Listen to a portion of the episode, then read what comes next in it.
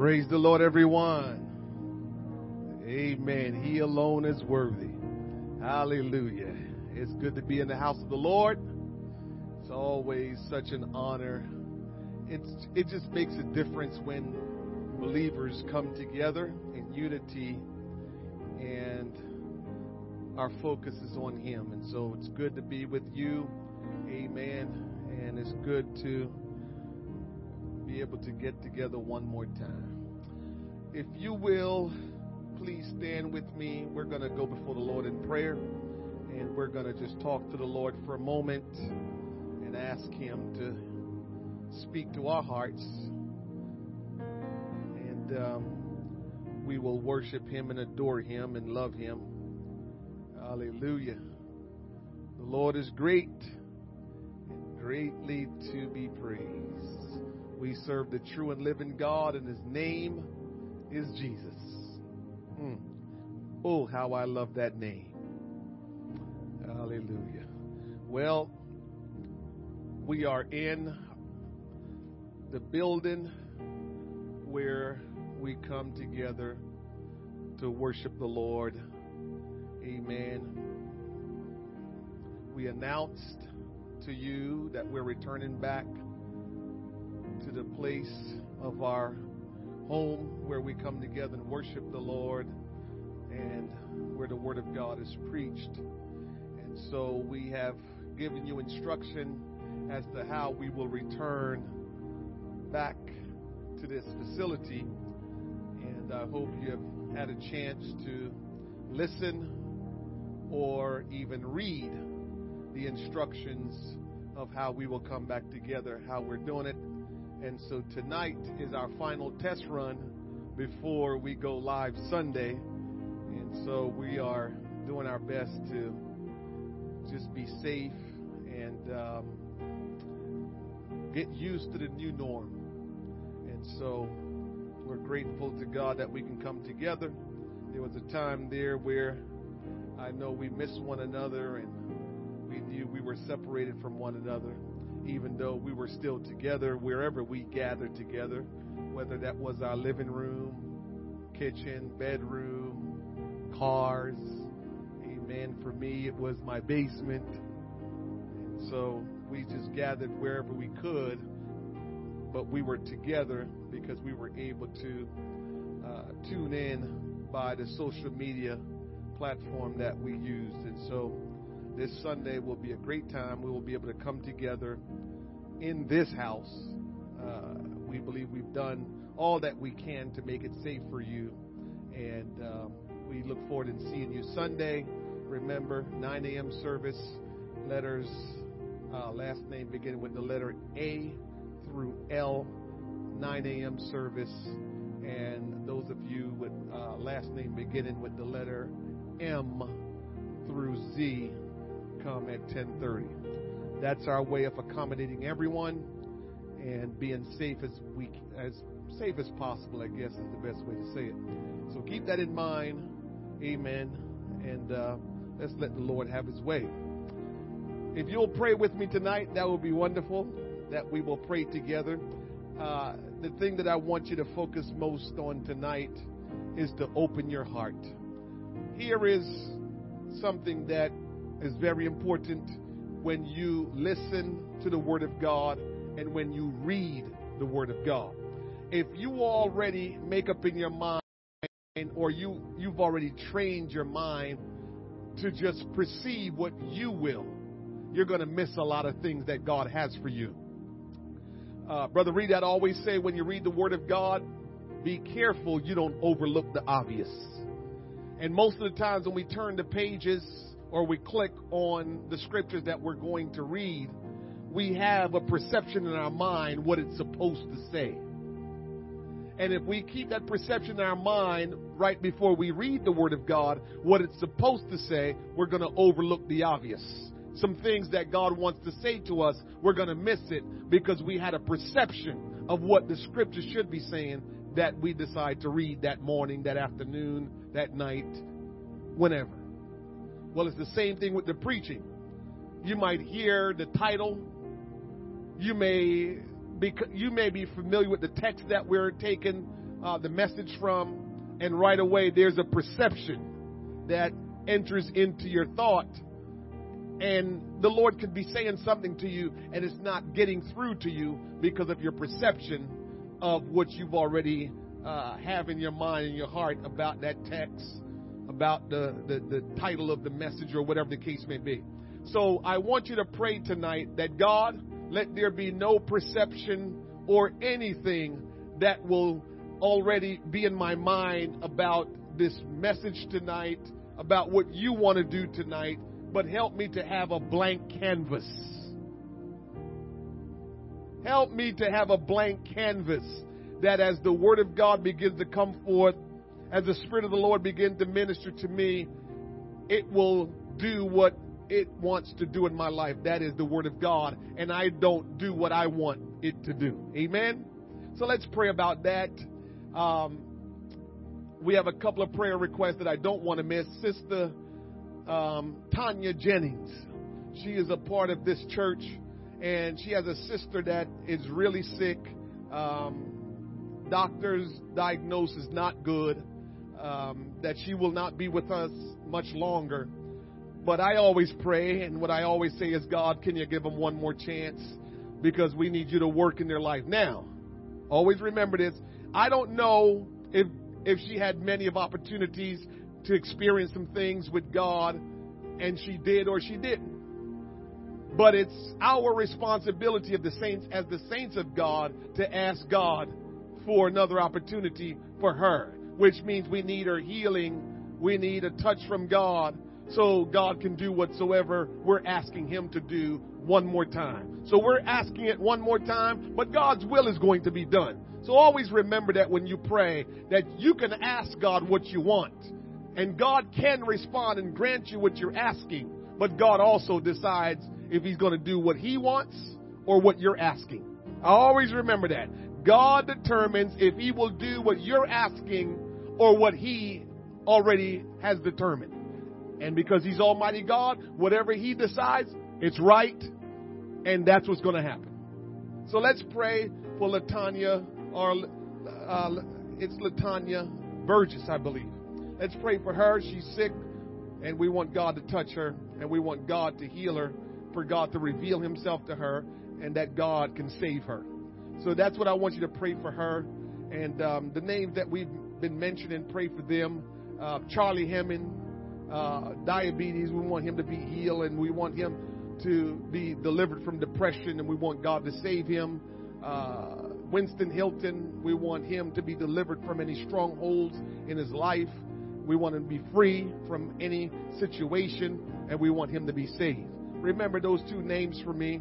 Um, Joseph Correa, um, he's always tuned in, always a part of our Sunday school. You know, pray for him and his family, that God will just bless them, and, and God will show them great favor. I want you to keep them in mind as well.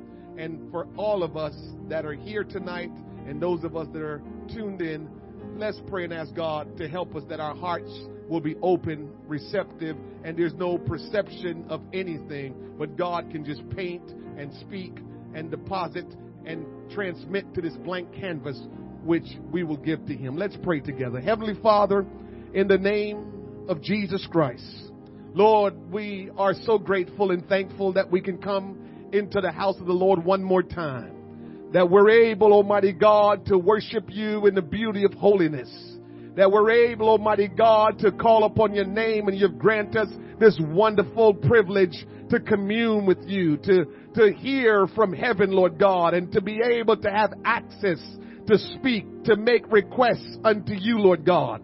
Lord, You're truly wonderful and kind, and You're good to us. You love us. And Lord, we are grateful for this wonderful privilege and blessing that You've bestowed upon us, Lord God. But Lord, we know there's so much more to You. There's so much more depth to You. There's so much more height to You. There's so much more width to You, Lord. And so tonight, Lord God, we're coming in Your name, the name of Jesus, to say, God, take us deeper. God, take us higher. God, expand us, Lord God, in all You have in store for us. I pray tonight, Lord God, that you'll search our heart, Lord God. We want nothing to hinder or prevent us, Lord God, from receiving all that you have in store for us. We ask that you search our heart, Lord God. And Lord, if there be any wicked way in us, lead us to the way of the everlasting. We ask, Lord, that you will forgive us of our sins. For Lord, we surely have sinned and come short of your glory. We have omitted to do what we're supposed to do. And we've committed offenses, Lord God, in your sight. And so, God, we're asking that you forgive us and continue to show us mercy, and that your blood will be applied to our life once One more time, uh, that your Holy Spirit will regenerate us. Uh, oh God, we pray that tonight uh, there will be a supernatural power of the Holy Ghost moving uh, in our heart, moving uh, in this atmosphere, moving uh, wherever we're gathered together tonight, Lord. Uh, I pray, Father, that we will not have any perception of anything tonight. Uh, we want our mind, Lord God, to just be stayed on you. Uh, we want, oh God, our mind, Lord God, uh, to be clear tonight, and that nothing, Lord, will prevent us from the obvious. Nothing will hinder the word of God from being transmitted unto us. And so, God, we're asking tonight that you have your way.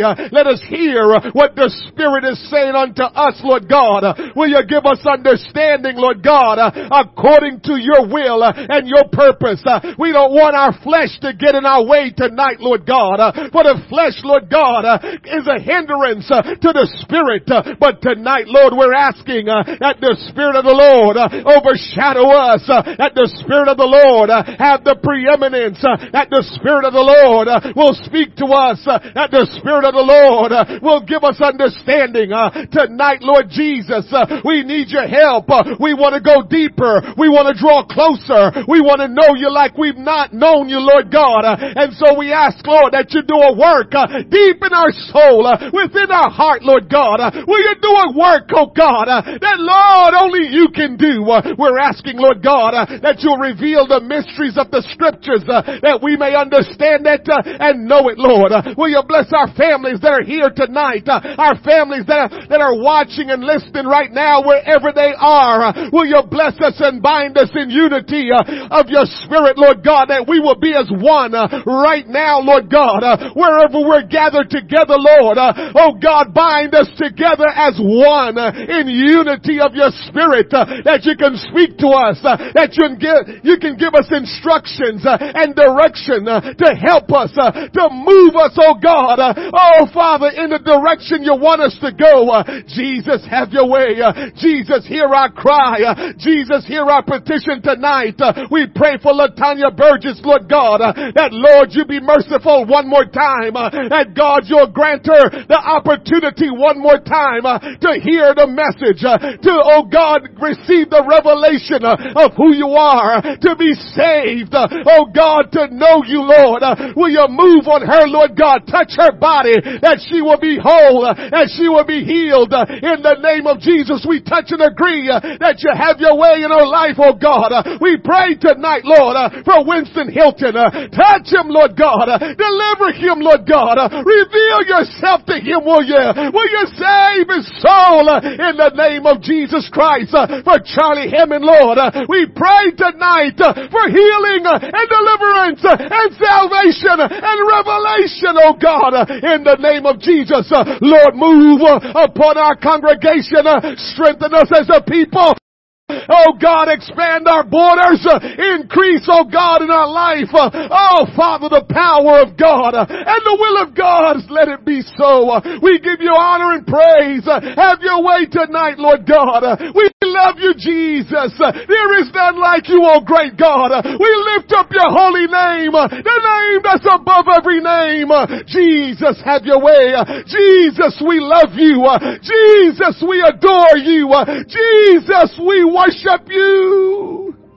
Oh, hallelujah, hallelujah, hallelujah. Anoint me, Lord, as your oracle tonight. Anoint our hearing to hear what the Spirit is saying, Lord God. Will you communicate to us just what you want us to hear and know and understand? God, will you strengthen us tonight that we will leave this place stronger in you than how we came in. In the name of Jesus Christ. Somebody say, in the name of Jesus. Let's worship the Lord together.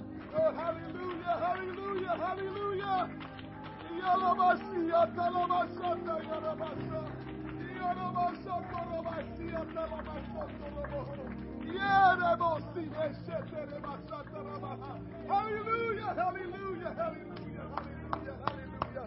God, you are great and greatly to be praised. God, you are great and greatly to be praised. Worship Him, worship Him, adore Him.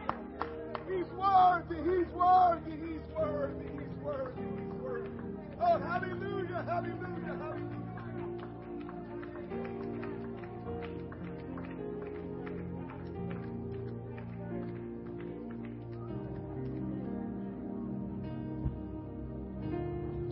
Hallelujah. He's worthy to be praised. From the rising of the sun to the going down of the same, the name of the Lord is to be praised. The name of the Lord is a strong tower. The righteous run into it and they're saved. Oh, Jesus, comfort us tonight. Strengthen us tonight, will you, Lord? We're totally dependent upon you, great God. Oh, hallelujah, hallelujah, hallelujah. Hallelujah. Amen. I feel the presence of the Lord. Thank you, Jesus. Amen. You may be seated in the presence of the Lord. Amen. Hallelujah. For the next few Thursdays, at least the next four Thursdays, we're going to be speaking on the topic of holiness. Holiness. Holiness is a challenging word because it seems to be the forgotten part of Christianity. I can mention a lot of words in Christendom, and we will latch on and we will be quick to say amen. Even prayer, we don't get a lot of people to come out to pray. But when we talk about prayer, everybody, amen, that's right. But for some reason, when we talk about holiness, you get quiet. And so we're going to dive into the topic of holiness, and we'll spend some good time on it. I'm going to do my best to take my time on it because I want you to really understand it. And if you have questions, certainly submit your questions if you're viewing this online. Um, if you're here tonight, maybe you can write the question and give it to me um, before we leave and we can talk about it. But this subject is very important. It's probably the most misunderstood subject in our Christian walk. And I just think it's very important that we talk about it, and I feel like this is what the Lord wants us to talk about for the next few weeks. So we're going to get into the scriptures, Exodus chapter thirty-three. We'll go there tonight. We'll also go to Hebrews twelve and fourteen and First Peter two and nine. We've got a lot of scriptures we're going to go through, and that's why I'm endeavoring to take my time with this and walk you through it. Wherever the time, say we, when, whenever we get to the time that we need to end, I'm just going to end there, not worrying about how long I need to go. I'm just going to end at the time and just pick up next week and the following week where we stopped off. It's very important uh, that we take our time and go through it. I, I would love for Christ-Centered Church to really understand this subject. I would really love for Christ-Centered Church to get it in their spirit and in their heart. Um, because I believe that it's an essential part of our Christian walk, and we can't treat it as a stepchild. Can't treat it as just, oh, by the way. We have to make sure it is an essential part of our walk with Christ. And so Exodus chapter thirty-three, verse number fifteen, let's look at what the scripture says. It says, "And he said unto him, If thy presence go not with me, carry us not up hence." I've already given you some fine, fine meat for tonight already. You need to say every day you pray, God, if your presence is not with me, if I go there, I'm not going there. That's a powerful prayer. God, if your presence is not going to be with me or guide me, if I go there, then don't let me go there. If I go over here and your presence won't be there, don't let me go over there. Now, I'm not crazy enough to think that God is not everywhere all at once and he doesn't inhabit and everything dwells in him. I understand that. But whatever God doesn't sanction, he will not show up there. He will not manifest himself there. Yeah, he's present there, but he will not manifest himself there if he's not in agreement with that place or that thing. Mm-hmm.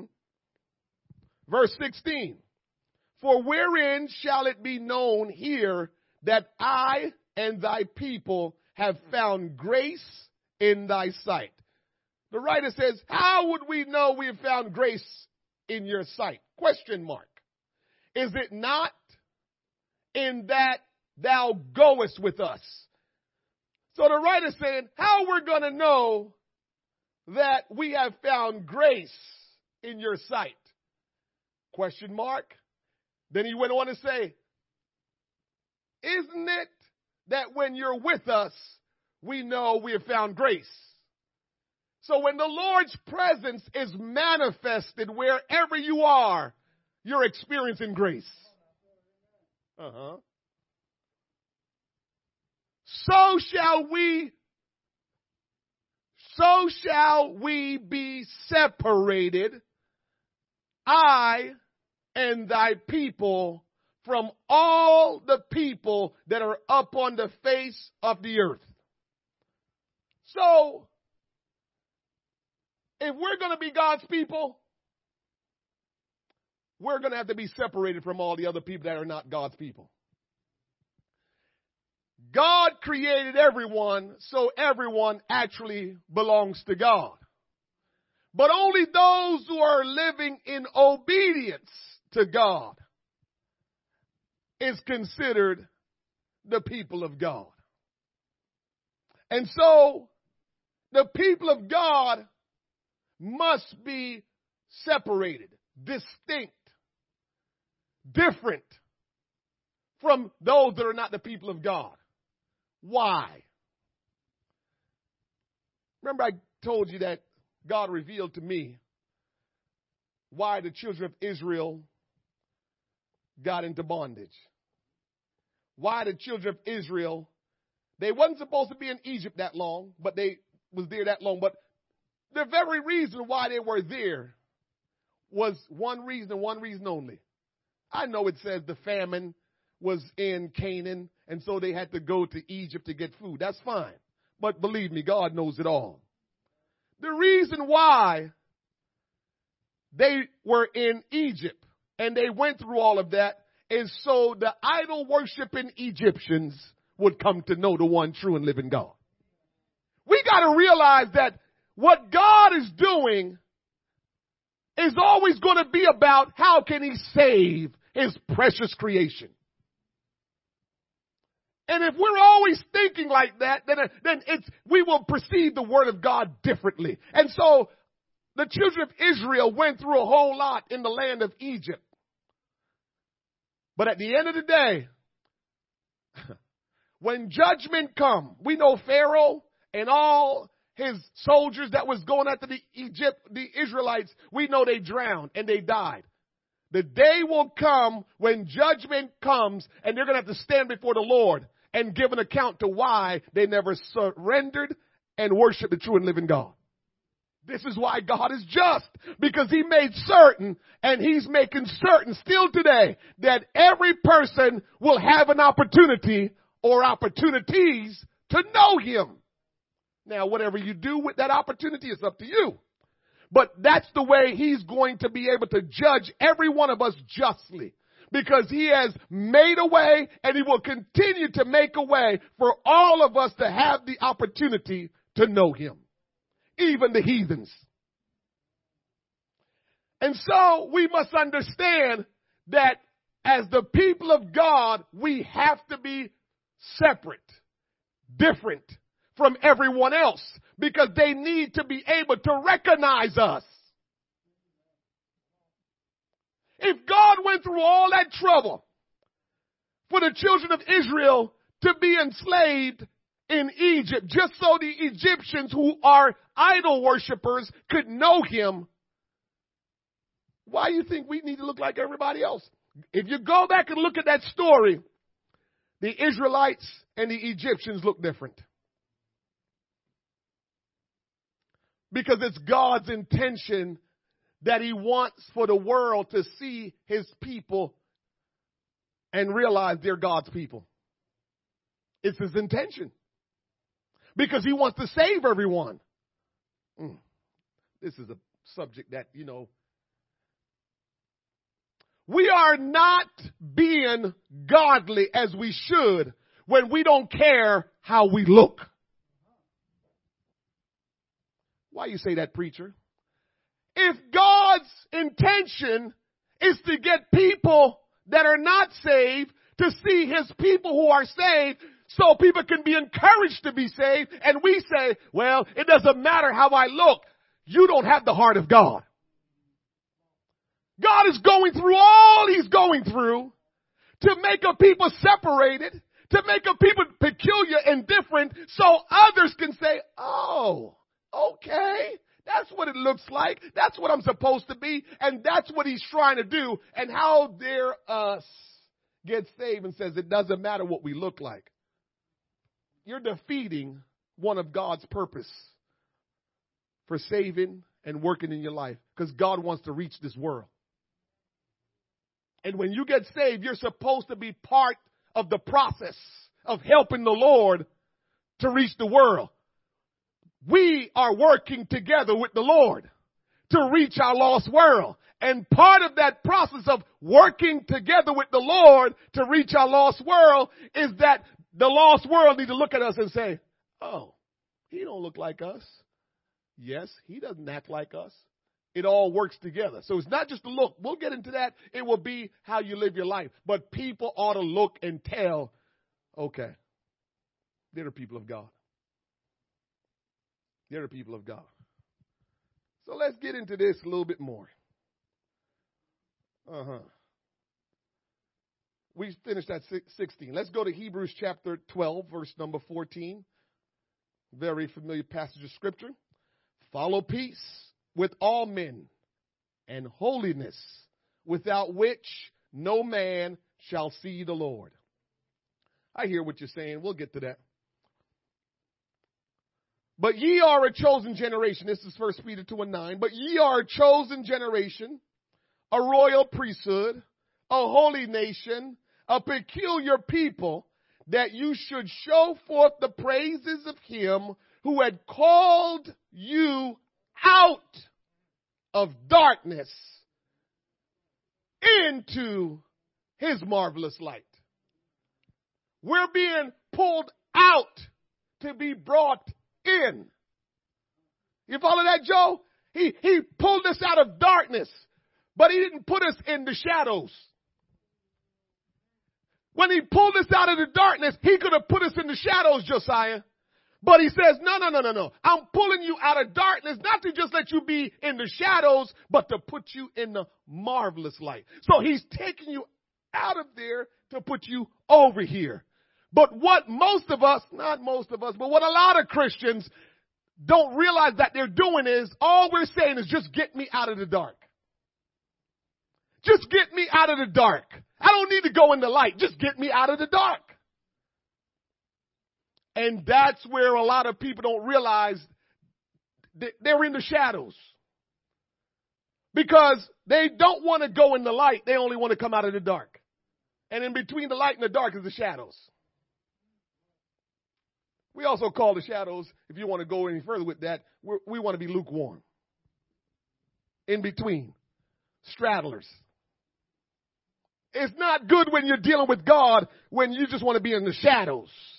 Because it represents lukewarmness. It represents straddling. But for so many of us that wants to live for God, we just want to be out of the dark. We're not interested in the light. We just want to be out of the dark. And so we want God to pull us out of the dark. But don't put me in the light, Jesus. Just let me get out of the dark. Mm-hmm. One of the current trends making the rounds in church growth theory is that we must constantly change the church so it can relate to our changing society. Churches are changing so they can reach our changing society. Now, let me explain a little bit more there so you understand what I mean by church is trying to change. Never mind that our society is obsessed with self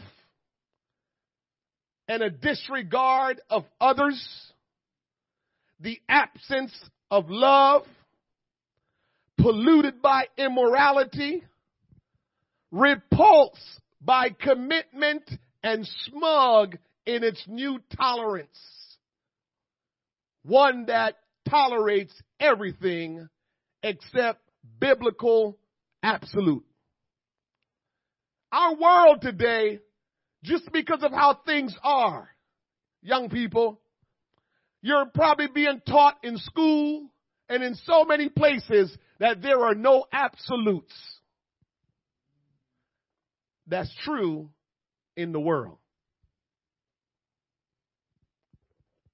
But Almighty God, He is absolute. So that's where it clashes.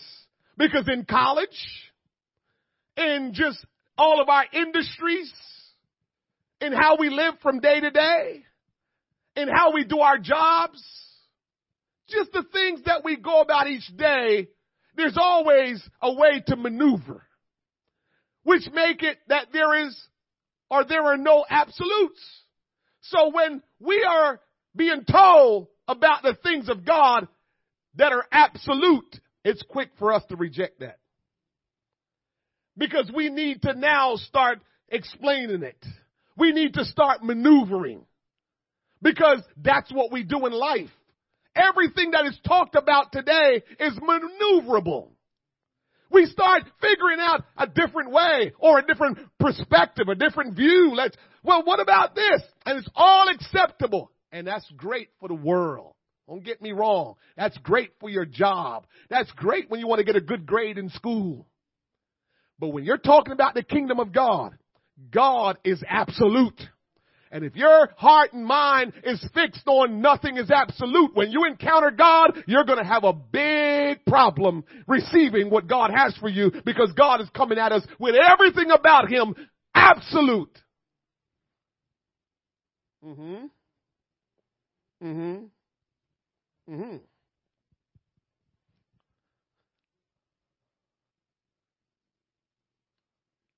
I am all for changes, methods that allow us to preach the gospel more effectively. As a matter of fact, this church is locked in right now in methods to preach the gospel effectively. So I'm all for that. Somebody say amen. But the Bible expressly forbids us to change the message. We can't add and we can't take away.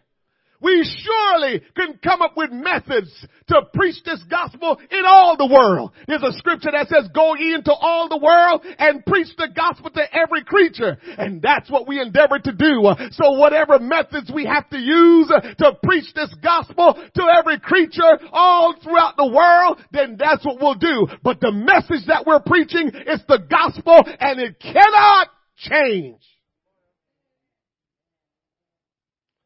This study, holiness, will deal with a foundational issue of apostolic faith. That is, does the Holy Ghost affect the outward appearance of a vessel He chooses to dwell in or not? Think about that. If you have the Holy Spirit dwelling in you, He's supposed to be affecting the inside. The question now is, should he be affecting the outside as well? Just asking a question. Do the standards of conduct and appearance given in Scripture apply to us today, or should they be discarded in favor of a lifestyle that is less conspicuous, noticeable, and less offensive to our modern society? We all have different personalities. Let me tell you this part about my personality. I refuse to let you being strong in what you believe in to the point where you bringing me over and changing me from what I believe in. Now, that's one of my things. I'm going down to the end. Me and you, I just think it's just so crazy that someone feels strong about what they believe in, and you're supposed to be strong in what you believe in, and you let them convince you to be on their side. All of us got to have something that we stand strong and says, this is, I draw the line in the sand. This is what I be, this is what I believe, and this is where I stand.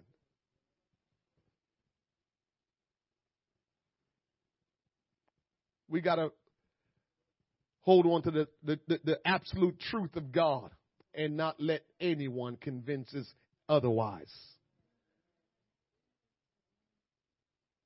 We have to hold on to that truth and say, no one will convince me otherwise. Mm-hmm.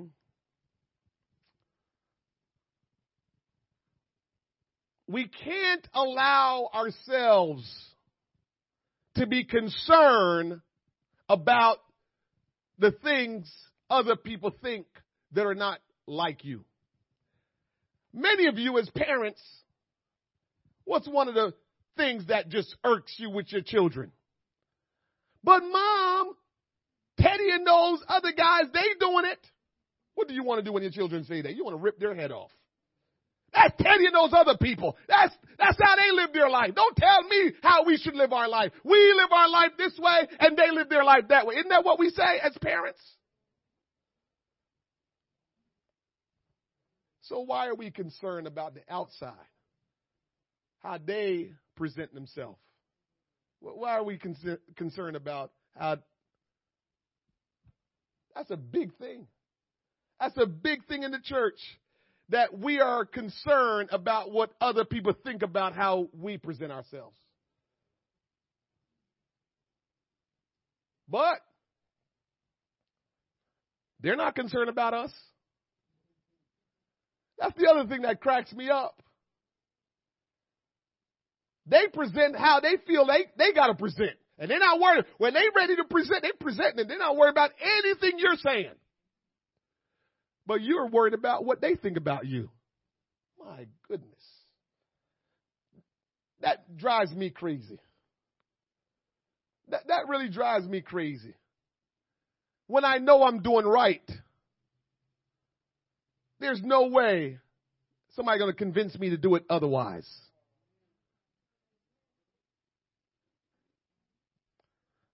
We can't worry about what other people think when it comes down to the things of God. As long as we're being respectful and loving to others, let's not worry about what they think about us, because we're supposed to be a peculiar people. We're supposed to be holy, and we're going to be different from them. Somebody say amen. This study will concentrate on the areas that have been most maligned by those who find the holiness lifestyle too burdensome or embarrassing.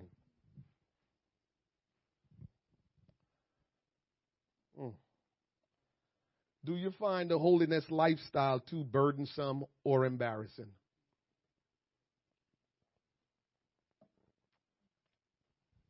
We will discuss the relationship, Ethan, between inner and outer holiness and the specifics of apparel and adornment that are mentioned in scriptures. Nicholas, a proselyte of Antioch, was one of the first seven church deacons chosen to look after the business matters of the early church. You can find that in Acts chapter six, verse three and five. However, his dedication, talking about Nicholas here, his dedication to the apostolic message was short-lived. According to early writings of heresy, Nicholas eventually backslid and introduced the doctrine of the Nicola- Nicolaitans or Nicolaitans, whichever way you say it, Nicolaitans. Nicholas backslid and introduced the doctrine of the Nicolaitans. Listen to me, church.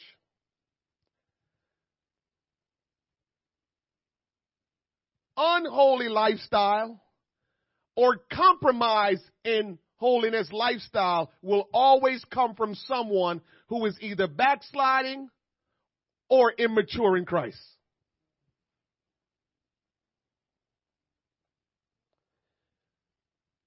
Any little thing you pick up about holiness where you where you kind of looking like someone is trying to do something a little bit different from what we've always done considering holiness, when you start to see that, that came or is coming from someone that is in a backslidden state or a new Christian, an immature Christian.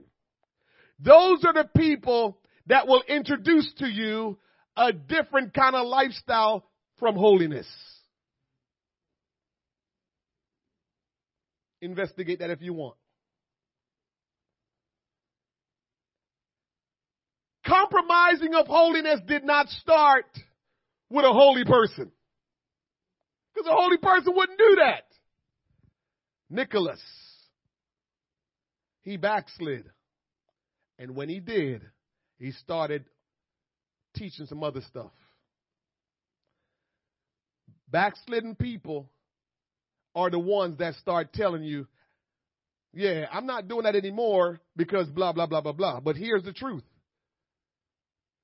You're justifying where you are. So because you're not doing what we've always done together anymore, you're going to justify what you're doing now. And that's how heresy, compromise of holiness, and all of those things start sliding in the church. Because those that have backslid is starting to tell you that, yeah, because I'm still living for God and it wasn't necessary for that and for that and for that. And you never stop to say, when they were in truth, they thought it mattered. They thought it mattered when they were strong in Christ. Now I don't even know where they're going and what kind of teaching they're getting. And now they're telling me, well, that wasn't really that necessary. And I'm supposed to believe that. That's who you're listening to. That, that's who has introduced some things to you. And now you're kind of saying, yeah, yeah, they're right. I don't see anything wrong with that. Or maybe it's somebody that's young in Christ and we see, okay, they're young, but they're doing something different from us. And we think, well, that's okay. Cause, but sis, bro, they're young in Christ. They have to grow in Christ. You've been grown in Christ. So why would you go backwards doing what they're doing when they're young? But we look at that to decide and determine why we should do that. But you're wrong, because they're six months in, they're a year in, they're still learning a whole lot. You five years in, you seven years in, you ten years in. How in the world are you going to let someone that's just been in six months, a year, two years influence how you should be holy?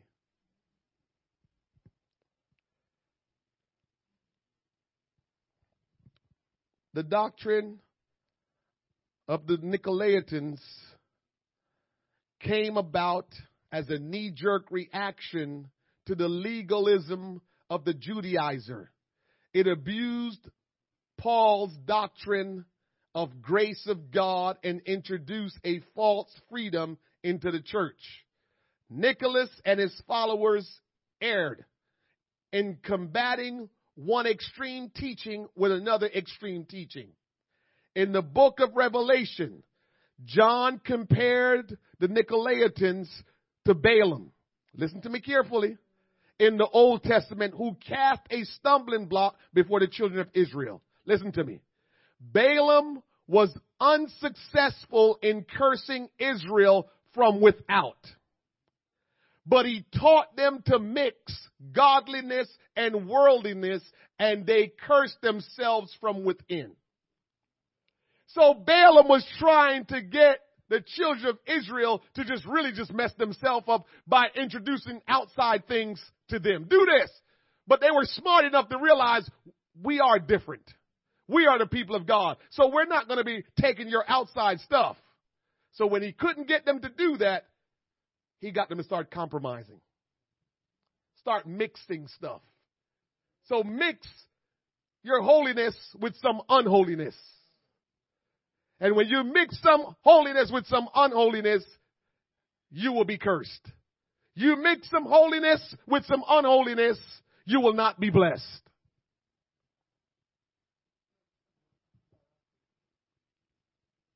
This same spirit was behind Nicholas' doctrine, which was based on Greek dualism or dualism. He declared that Christians, since they were sinners saved by grace, could live like the world on the outside and still remain saved on the inside. Now that sounds, when you say it out loud, that sounds like, oh, that's ridiculous. When you say it out loud. But there's a lot of people living their life like that. Oh, I'm holy on the outside. Never mind my inside, my, my, my outside, but I'm, I'm, I'm holy inside. Doesn't matter what you think, but I've got God. I don't know how that works. Because I remember when I started getting my relationship with Christ, and I started walking with Christ, Mama, I remember I was no crier. But guess what? Because God was working on the inside, tears was coming down on the outside. Oh, God help me. So you keep telling me that my inside is holy, but it doesn't matter outside. Because the bottom line is your inside has to affect the outside. That wasn't even something I tried. The Holy Ghost was so powerfully working within my life that I'm crying. I'm like, why am I crying? I'm listening to the Word of God and I'm crying. I'm praying and I'm crying. The Holy Ghost is inside, but tears are on the outside. My face all flooded with water on the outside. It's foolish to ever think that you're holy on the inside, but on the outside is no big deal. Makes no sense. Makes no sense. Because whatever is going on in the inside comes out on the outside. You ready for another one? Because that's here's a simple, straightforward one. What you say out of your mouth was already in your heart. It didn't come out your mouth, and it wasn't in your heart. It was in your heart, then it just came out. So what's on the inside will always affect what's on the outside. There's no getting around that. His teaching would later be the basis of the doctrine of eternal security, which means once saved, always saved. You ever heard that? Once saved, always saved. Judas. Do I need to say any more? If you think once saved, always saved, talk to Judas. Because Judas was no different from any one of the disciples. Walking with Jesus, prayer meetings, healing and miracle meetings, fishes, bread. He was in all of that. But then he gave up Jesus for thirty pieces of silver. And then he had a chance to repent. And we didn't read about him repenting. So there's no truth behind once saved, always saved. Since his teaching required, we're talking about Nicholas, since his teaching required no outward or inward change to be saved, he and his followers attracted large numbers of converts, both from the pagan religions and from a lukewarm church. His message to the apostolic believers was, why live in legalism and bondage of holiness and sanctification when you can be free in Jesus?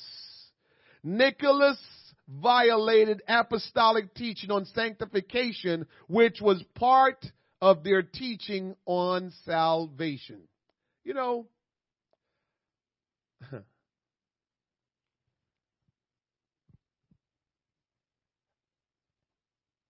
eternity is too important for me to play games with. I can play games with a lot of things. I can manipulate myself to believe or think a lot of things. Not eternal life. You, you don't want to do that for eternal life. And you know what we bank it on without saying it? God is good. He won't allow. And so we manipulate ourselves and we do what we want, and go to congregations that that will will will allow us to do what we like and still consider us saved. We go to that and deceive ourselves to say, God is good. He'll bring us in still.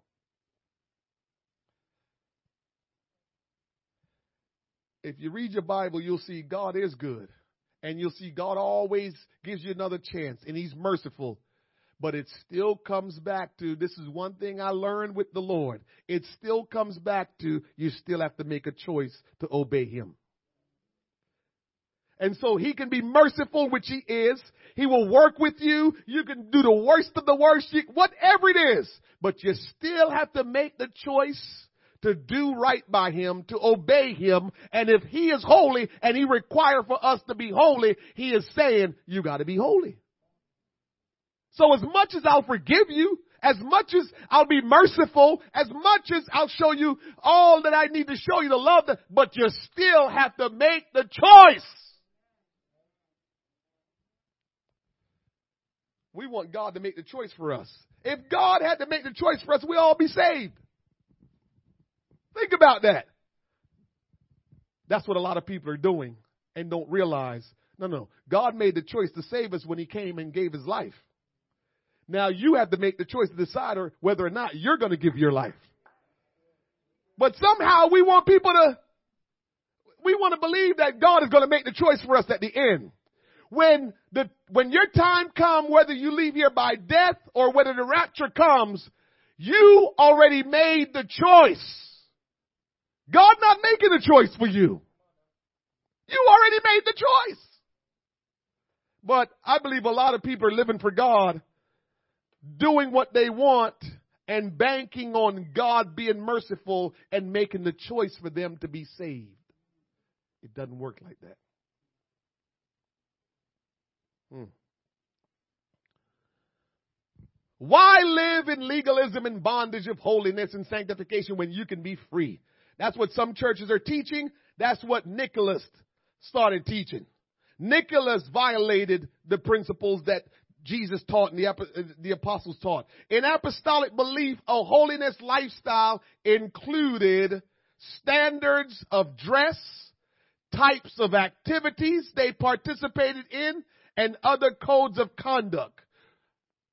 Nicholas taught that these externals of holiness were not important. God, however, had a different opinion. Check this out. Twice in Revelation, that's Revelation two and six and Revelation two and fifteen. Twice in Revelation, he said that he hated the teaching of the Nicolaitans. And he still hates those teaching today. Because it's teaching us to be lukewarm. It's teaching us to not be holy. In Acts chapter two, thirty-eight, We know the scriptures all the way to forty. It said, then Peter said unto them, repent and be baptized every one of you in the name of Jesus Christ for the remission of sins, and ye shall receive the gift of the Holy Ghost. For the promise is unto you and to your children and to all that are far off, even as many as the Lord our God shall call. And with many other words did he testify and exhort, saying, listen to this part, because I read all of that just for this. Save yourselves from this untoward generation. You know what untoward mean? Matthew, and untoward means crooked or perverse. So when the Bible says save yourself from this untoward generation, it means you have to do something. You have to do something. Right? Save yourself from this crooked and perverse generation. So the Bible is telling us that our generation is crooked and perverse, and we must do something to save ourselves from it. So if the, if the world is crooked and perverse and I don't look differently from it, then what? Oh, I know what you're saying, but God knows my heart. All right, okay. So it brings me to this point, since you say God knows your heart. Most issues of holiness are not salvation issues. They are Christian maturity issues. Most issues of holiness are not salvation issues. They are Christian maturity issues. Now, don't run with that all the way yet. Listen to this. Only as we do not obey God in these areas does our willful disobedience become a salvation issue. So let me help you understand what I just said. Most of the times, the holiness working from within to come on the outside, when you've been in church for a while, when it's not happening, it means that your maturity level in Christ, level in Christ have some ways to go. It means there's some things you still don't understand about Christ. This is why it's important that we don't tell people what to do. Because you can tell them what to do, but if they don't understand it, it won't help them. They need to understand it. This is why I'm teaching it. So a lot of our issues why we are not living holy, looking holy, is because our maturity level is not at that place to understand and to be holy. Here's the problem, though. If you continue to be a part of the church and you continue to hear teaching like you're hearing tonight and other preaching and teaching and you're reading the Bible, then there's going to be some things that you start to learn about holiness. When you learn those things, you should obey those things. When you don't obey those things, that's when it becomes a sin. You follow what I'm saying? So there are some people, this is why you can't look at what somebody else is doing and say, well, I can do that too, because they just might be immature. But they've been in churches as long as I've been. You don't know how they're processing. You don't know what they're getting. So they might just be immature. And you're mature. So you can't justify to God that you're going to do what they're doing because look how long they've been around and look how they look. So there's nothing wrong with me looking like that. No, you're more, more mature than they are. Now, as they begin to get mature and they learn what God requires as far as holiness is concerned, and they decide to reject it and disobey it, it becomes a sin. Because when we disobey God's word, it's a sin. Got it? All right, it's eight thirty. Let me finish up here. The apostles obviously placed great importance on many areas of Christian maturity, such as fruit of the Spirit, the gifts of the Spirit, holiness, conduct and appearance, submission, proper use of Christian liberty, good works, doctrinal spiritual maturity. While one can certainly obtain salvation without understanding or immediately experiencing all of these areas, the apostles cast certain doubt on one being able to maintain their salvation without a desire for a progressing experience. So let me say that plainly to you. We like to quote some things and say some things. I don't know if we understand what we say. However God, let me say it this way. However you encountered God, God don't intend to leave you that way. However you encounter him, this is why we say, come as you are. Come as you are. Because God has no intention of leaving you the way you are. Come as you are. But God has no intention of leaving you just that way. He's saying, come as you are, because I've got great plans for your life. Come as you are, because I'm going to fix you up real good. Come as you are, because I'm going to make you holy. Come as you are, because I'm going to teach you my ways. It's an embarrassment to ourselves when we came as we were, and we've been coming as we've been since since we came, and there's no progress. We're supposed to grow. Just like the natural way of a baby being born, they grow physically. We must grow spiritually. So when we come as we are, we're not supposed to stay as we are. God will raise us up. God is going to help us to grow and become mature in him. So we should be able to look at our life and see constant improvement in our life because God is doing a work in us. So we come as we are, but God will not leave us the way we are. And so if you came in, listen, some of you might can relate to this. Some of you that's been around a little bit. Go back and go find your first year of pictures in church. Just, just go back. Your first year you started going to church, go look at some pictures. And if you still look the same way today, you're in trouble. You're in trouble. Uh-huh. And so that's what some people are saying God should understand. That they can look the same way after five, after ten, after fifty, after twenty, after thirty years of walking with God. I should still look the same way as I did when I first came in. Physically, you don't. So why spiritually you should?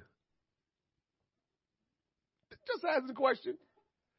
So we got to realize that we have to see transformation in how we look in every way, from the inside out. We can't look the same way. It just doesn't work that way. And so we can't profess to be Christians that are submitted to God, but we're not growing in holiness. It is extremely dangerous to know and do not do. Mm-hmm. Only an immature or backslidden believer usually asks this question, do I have to? When it's written in the Bible. Listen to me again. Only an immature or a backslidden believer usually asks this question, do I have to? When it's written in the Word of God. This is why sometimes you just have to wait on people. It just, it don't mean that they're just sinners. Don't mean they're rebellious. It means they're immature. And we just need to pray for spiritual maturity. And we need to love them while we're doing it. But for you that know because you've read it, for you that have heard it clearly through the teaching, for you that have associated yourself with holiness, when you know it and you don't do it, it's a sin. Let's stand. Hallelujah. Holiness, don't let anybody jump and shout. But you can jump and shout about it. Anybody have any questions? I'm going to help this church about holiness. I really am. I'm going to I'm going to make it clear and plain as I can, so you you will enjoy being holy and look forward as a holy person and realize what holiness is all about, because we have made it all kind of things that it's not. And I hope that at the very least tonight you realize that holiness is a maturity issue. And then it becomes a disobedient issue. So it's really about maturity, your relationship with Christ. That's first. And then after a while, it becomes a disobedient issue. And here is why it's important that we be careful about telling people stuff.